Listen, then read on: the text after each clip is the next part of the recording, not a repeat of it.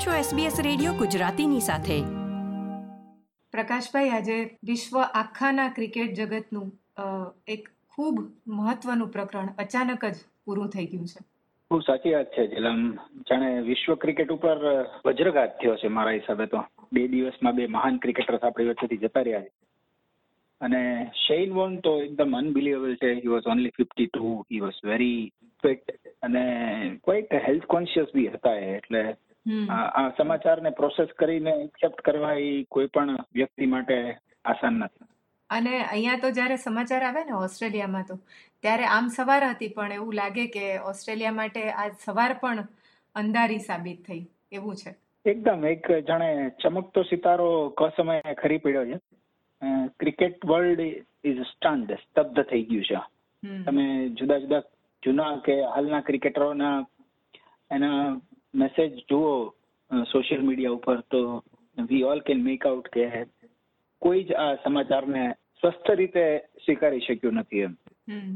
અપેક્ષા તો ક્યાંથી જ હોય, પણ બન્યું છે એ પણ હજી ઘણાને ગળે ઉતરતું નથી એવી પરિસ્થિતિ છે. ત્યારે આજે મને એમ થયું કે તમે એમના ભારત સાથેના કોઈ જોડાણ, કોઈ એવા અનુભવો વિશે કે કોઈ પણ શેન વોનની થોડી વાતો આજે તમારી પાસે વિશે સાંભળવી છે?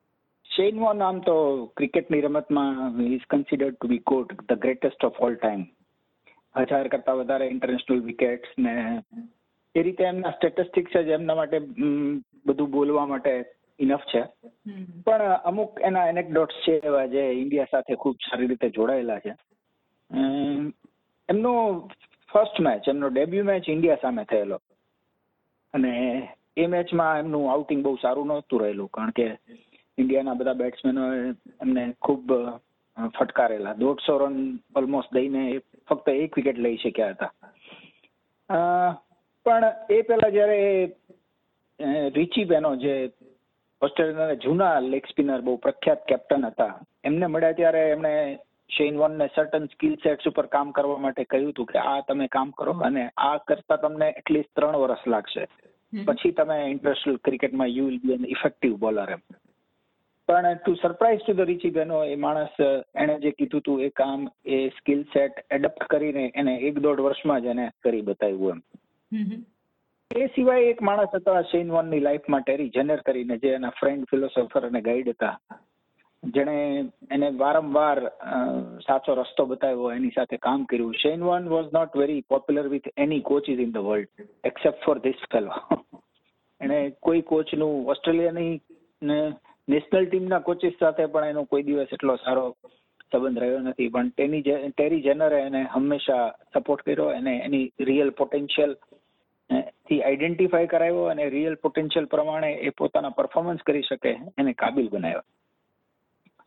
ઇન્ડિયા સાથે એઝ આઈ સેડ કે એના ડેબ્યુ મેચ બહુ સારો નતો. એ પછી પણ, આટલી વિકેટો લેવા છતાં પણ, એમનો ઇન્ડિયા સામે ઇન્ડિયામાં કોઈ દિવસ એવા સારા પરફોર્મન્સ એ કરી શક્યા નથી એમ. એના બેઝિકલી બે રીઝન છે. એક તો એ છે કે Asian teams Indians Pakistani Sri Lankan તે are all good against spin bowling અને બીજું એ હતું કે Indian batsmen were one step ahead of Shane Warne always જ્યારે શેન વોન લેગ સ્ટમ્પની બહારથી બોલ સ્પિન કરીને વિશ્વભરના બેટ્સમેનોને તકલીફ પાડતા હતા.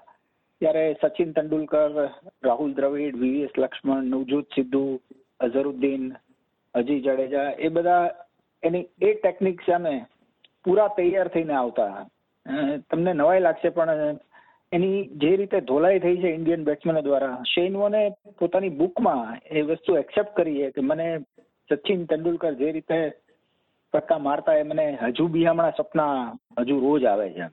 એટલે that was an honest confession કે ભાઈ હું ઇન્ડિયામાં ઇન્ડિયાના બેટ્સમેનો સામે એટલો સક્સેસફુલ રહ્યો નથી એમ.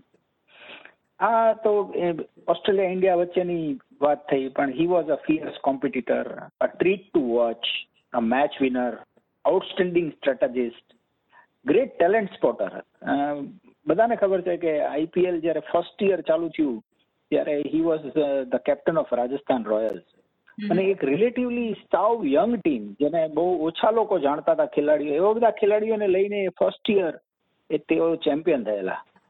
એમાંના એક પ્લેયર હતા રવિન્દ્ર જાડેજા અને એના માટે શેન વોને કહેલું કે he is the rock star of cricket એમ. અને આ આ માણસ એક દિવસ ઇન્ડિયન ક્રિકેટને રૂલ કરશે. તમે વિચાર કરો રવિન્દ્ર જાડેજા જે કાંઈ નતો રમ્યો ત્યારે એના વિશે એને એવું કહેલું. એટલે રવિન્દ્ર જાડેજા અત્યારે is one of the most successful cricketer in India એવું જ યુસુફ પઠાણ મુનાફ પટેલ અને બીજા એવા ઘણા યંગસ્ટર ક્રિકેટર્સ હતા જે આઈપીએલ માટે રાજસ્થાનમાંથી એની કેપ્ટનશીપમાં રમતા હતા.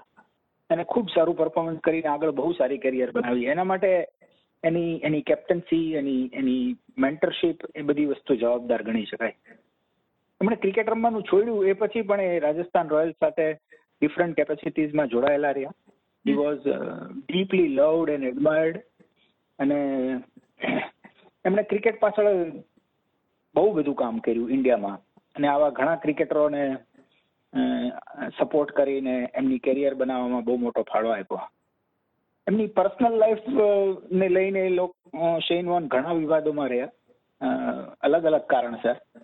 જો કે આ પ્રસંગ નથી એ બધી વાતો કરવાનો. પણ એમાં એક વસ્તુ ઉડીને આંખે વળગે એવી એ છે કે એમણે બધી પોતાની ભૂલો સ્વીકારી સમયે. અને ફક્ત સ્વીકારી નહીં એને સુધારીને પણ દેખાડી. જે એક પબ્લિક ફિગર માટે બહુ જ ઇમ્પોર્ટન્ટ હોય, કોઈ સામાન્ય માણસ માટે પણ હોય, પણ પબ્લિક ફિગર માટે to turn it around and come out clean એ બહુ બહુ સારી વાત કહેવાય.